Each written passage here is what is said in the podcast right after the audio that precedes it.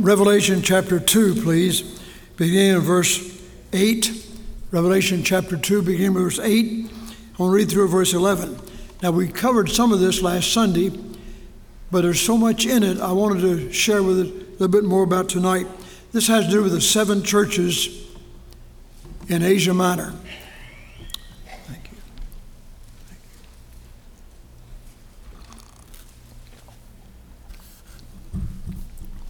These seven churches were real churches in the day in which John lived and wrote. They're also symbolic of the various ages during the church age. For example, the church at Ephesus had left its first love. In the first century, that church had left its first love. And then the church at Smyrna was a church under severe persecution. There's hardly ever been a time when Christians were persecuted like they were during that the last part of the first century and the second century. They were doing their best to stamp out Christianity. You've heard the thought the blood of the martyrs is the seed of the church. The more they persecuted the Christians, the faster the work grew. It's really very strange. They were trying to kill the Christian faith, get rid of it all. So they moved in on the Smyrna church. I mentioned last Sunday of the seven deacons, uh, six of them were martyred. The pastor of the church was Savonarola. I'm sorry. The pastor of the church was Polycarp. Savonarola came later. Polycarp was a very faithful person. Um, they loved him very much. You've heard the story about how they came after him. When they came to arrest him, he said, Would you wait for a few minutes? I'm fixing you a meal. He prepared the most delicious meal for those who were going to take him to kill him.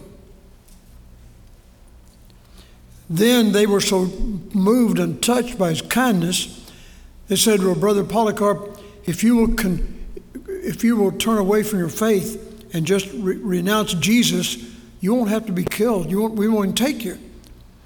He said, Do you think that after all these years, I'm 83 years old, do you think after all these years, how good Christ has been to me that I would deny him? I'm ready to go. So he got his things together. They took him.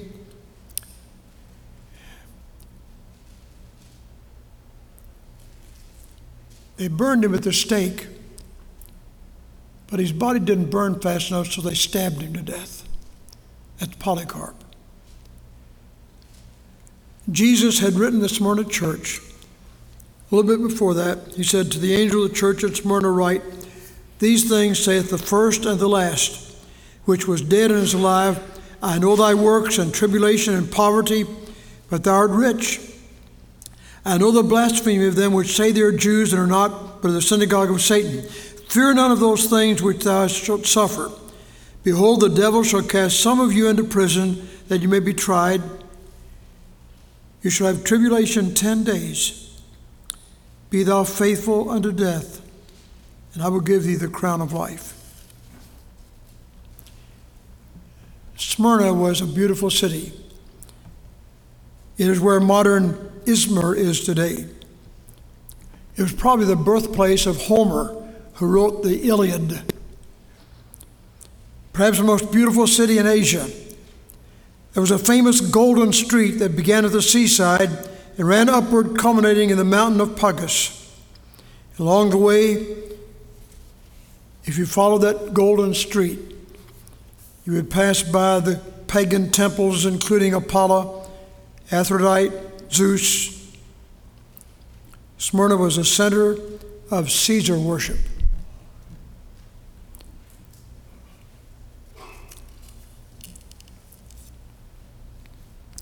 A 150 miles below Troas on the Aegean Sea, the little town of Smyrna, and while John was in prison, the Lord dictated a message through John to his church. There's no criticism of this church. There was a severe warning. They were soon to suffer persecution. Smyrna was warned to be faithful to Christ even unto death. You think of that term, be thou faithful unto death, and I will give thee the crown of life. What in the world does it mean to be faithful? What is faithfulness? Someone has said, true in affection or allegiance. Cicero said, faithfulness and truth are the most sacred excellencies and endowments of the human mind.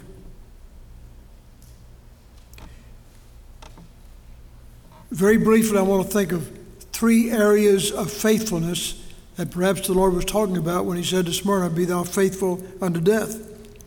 First of all, be thou faithful in your Christian hope. In the midst of the worst financial depression in American history, a beaming voice from the metropolis of the Midwest in Chicago beamed out hope to discourage people. Every day, the voice came on the radio it's a beautiful day in Chicago. Some of you in this room may have heard that. I was very young in those Depression years. My dad had a radio. He worked on the L&N Railroad, but he'd been laid off. Seven of us lived in a two room house. But he'd have the radio on. And I just barely remember my dad calling attention to that voice from Chicago. It's a beautiful day in Chicago. And they tried to cheer us up. We didn't really know how poor we were. But those were dark days. But God is able, in the midst of the darkness and hurts, in the midst of the rumors of war and hatred and uncertainty, we need to turn our hearts and eyes in faith to God. He still rules the universe, He knows all about us. His eye is on the sparrow. The other day, Brother Caleb came up here and sang that beautiful song. His eye is on the sparrow, and I know he cares for me. When Bud was here, he sang that. It's been a favorite song of a lot of people because all of us go through dark times, times when our faith seems to fail and we look on our right hand and left, we feel like nobody really cares. When the valley of discouragement, despair, and separation casts its shadow, and we're called upon to bear a load way too heavy to bear, then the very fire of our soul seems to lie as a dying ember on the cold hearth of our lives. Well, Jesus said, I will not leave you comfortless. I will come to you. Be of good cheer. I've overcome the world. I will never leave you. My God shall supply all your need according to riches and glory. Fear thou not, for I will be with thee. I will still thy pilot be. Never mind the tossing billows. Take my hand and trust in me. So be faithful in the time of darkness. Secondly, be faithful in your Christian commitment and confession. The disciples were first called Christians at Antioch because they were different. They didn't live like the world. They didn't like they didn't dress like the world, they didn't act like the world, they didn't talk like the world, they were different. If you study carefully, they were first called Christians at Antioch because that was not a name of praise they were not commending these people. They said, You all act like Jesus. They didn't like Jesus, they hated him. But they recognized there was something different about those who followed Jesus. They were different from the world. And today, when you preach that kind of thing, people look at you sort of strange. They say, We need to be like the world. Have rock music in the church because everybody else uses rock music. You'll identify with them, you'll bring them in. You bring them in and keep them that way. Many years ago, after my pastor, Dr. Gibson, left Walnut Street, he went to heaven. They had a pastor in, in, at Walnut Street that invited a certain evangelist to come, and uh, he brought with him a band. And for 30 minutes before each service, they had a rock concert. The auditorium will seat about 2,000 people was jammed and packed. People were there. During the service, during that revival, there were near 200 walked down the aisle. When the meeting was over, the pastor baptized one. When the rock music was gone, they were gone. You bring them in on that, you have to keep them on that. Just as I am without one plea, but that thy blood was shed for me. That's how we come to Christ, but we don't stay that way. Amen. We come just as we are. And then, if we really get a good taste of Jesus, He changes us from the inside out. And we need to be faithful in our Christian walk, our Christian confession, our Christian commitment, in our personal lives, in our relationship to others, in our relationship to the church, in our thought life. Anger, resentment, hatred, impurity, all these things flash upon the screen of our mind when the Holy Spirit is in charge, He takes them away. Our actions, places we go, things we say, the jokes, the hard language, the barnyard language that is so prevalent today, the S word, the D word, the F word, all those words are words that ought never to come out of a believer's mouth. And I get so weary in listening to the radio, even some of the talk shows, they use this rough, ugly barnyard language. I guess they're trying to show that they're tough. They'd be a lot tougher if they didn't do that. I never heard Billy Graham do that. Thousands and thousands of people listen to him. Our thoughts and our actions, our motives, we all are centered around faith and faithfulness. Faithfulness in our relationship to each other and to the Lord. And then, last of all, faithfulness in our Christian stewardship. Chiefly the stewardship of the gospel. We think of the word stewardship, we think money, many times of money. That's certainly involved. I believe the Bible teaches that all of us should tithe. Bring ye all the tithe into the storehouse, and prove me now here saith the Lord of hosts, if I will not open the windows of heaven, pour you out a blessing, there's not, not be room enough to receive. Yes, but stewardship goes way, way beyond money. It has to do with our way of life. It has to do with what we do with the gospel. The gospel came to us on its way to somebody else. If we let it stop with us, we get so filled with the Bible and filled with the Word, pretty soon we become stagnant. And we become self righteous. Listen, I don't know any real soul winners who brag on themselves all the time. I don't know any real soul winners that are self righteous. Look what I've done. Look at the many things I've done, blah, blah, blah. No, no. When you're interested in the souls of others, whether it's in missions, getting the gospel out to Burma or Mexico or China or Korea, some of the greatest Christians I ever met were in Korea, South Korea. Every morning, when I was there, and I, I assume it still goes on, at 5:30 in the morning, people would gather in the churches. They didn't have any preaching. They just gathered there. And as soon as they gathered, they started praying. They prayed right out loud. I attended many of those meetings, and the place was filled with people just praying. And they prayed and prayed and prayed. After a while, they all got up and went to work. There was no organization. Nobody got up and said, Well, it's time to go now or time to start now. They just came in and prayed and then left. And God did a wonderful, wonderful thing. Revival came to South Korea. Many, many people got saved. Matter of fact, the Christian commitment in South Korea became strong. when it's compared with all the other Asian countries. Largely because they prayed and they recognized they were different.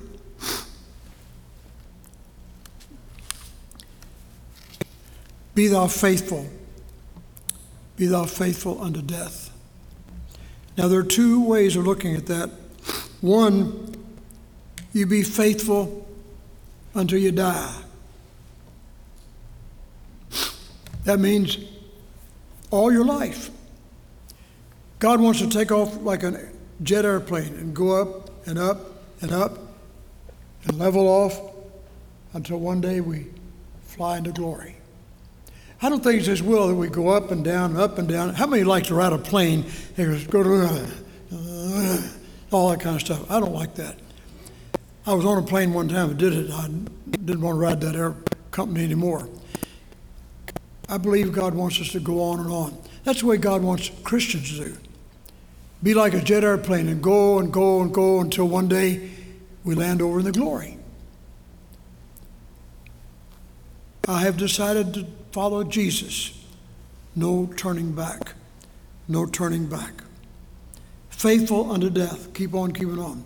Then he says, be faithful even if it means death. Polycarp faced that. We don't hear a whole lot about Polycarp. Great, great, he was a disciple of John, the beloved John.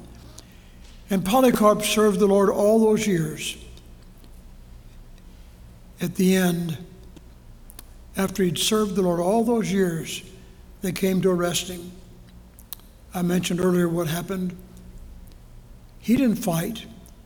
He didn't say, I'm going to run away. He didn't flee. He said, God has been good to me these years. It's His will for me to die. It's okay. I'm ready. Be thou faithful unto death. I will give thee the crown of life. Let's ask God to help us do that. Be faithful in our Christian commitment. Be faithful in our Christian living. Be faithful in our Christian stewardship, the stewardship of our talents. Take my life and let it be always only for my King. You know, in our church, we need some Sunday school teachers. We need two people in the nursery. Is Ms. Linker in here tonight? Where's Miss Linker? She's in the nursery. She stays in the nursery most of the time. All right, we need two workers in the nursery. There are people in this room that could say, I'll volunteer, I'll help, I'll serve in the nursery during Sunday school. We need a primary teacher. We need somebody who'll say, Yes, I'll go into the primary department and help there. We need somebody in the junior department. We probably need some more adult classes. You see, the Lord is waiting for somebody to say, Here am I, Lord, send me. Be thou faithful in the gifts that God has given you.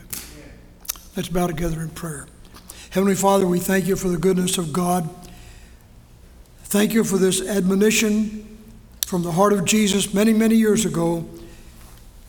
Be thou faithful unto death. I'll give thee the crown of life.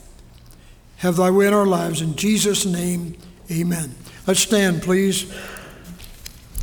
We're going to sing Since I Started for the Kingdom. The longer I serve him, the sweeter he grows. And I believe that's true. The longer we serve Jesus, the more precious he becomes to all of us. That's number 13 in your hymn book. Do what God says to do while we sing. If the Lord has impressed your heart to come and make a commitment, do that. Friend, if you're here tonight and you're not saved, please don't leave without Jesus. Don't go away without Jesus. Be sure that your name is written in heaven. Don't talk while I'm talking, please. I'm talking very important. Can't believe you stand next to somebody that may be lost and just talk to him while I'm talking, pleading with you to come to Christ. Don't do that. Don't ever do that. Jesus needs you. He wants you. He's willing to come into your heart, forgive you, and cleanse you and save you if you'll let Him come in. Let's sing, Since I Started for the Kingdom. Do what God tells you to do with this word.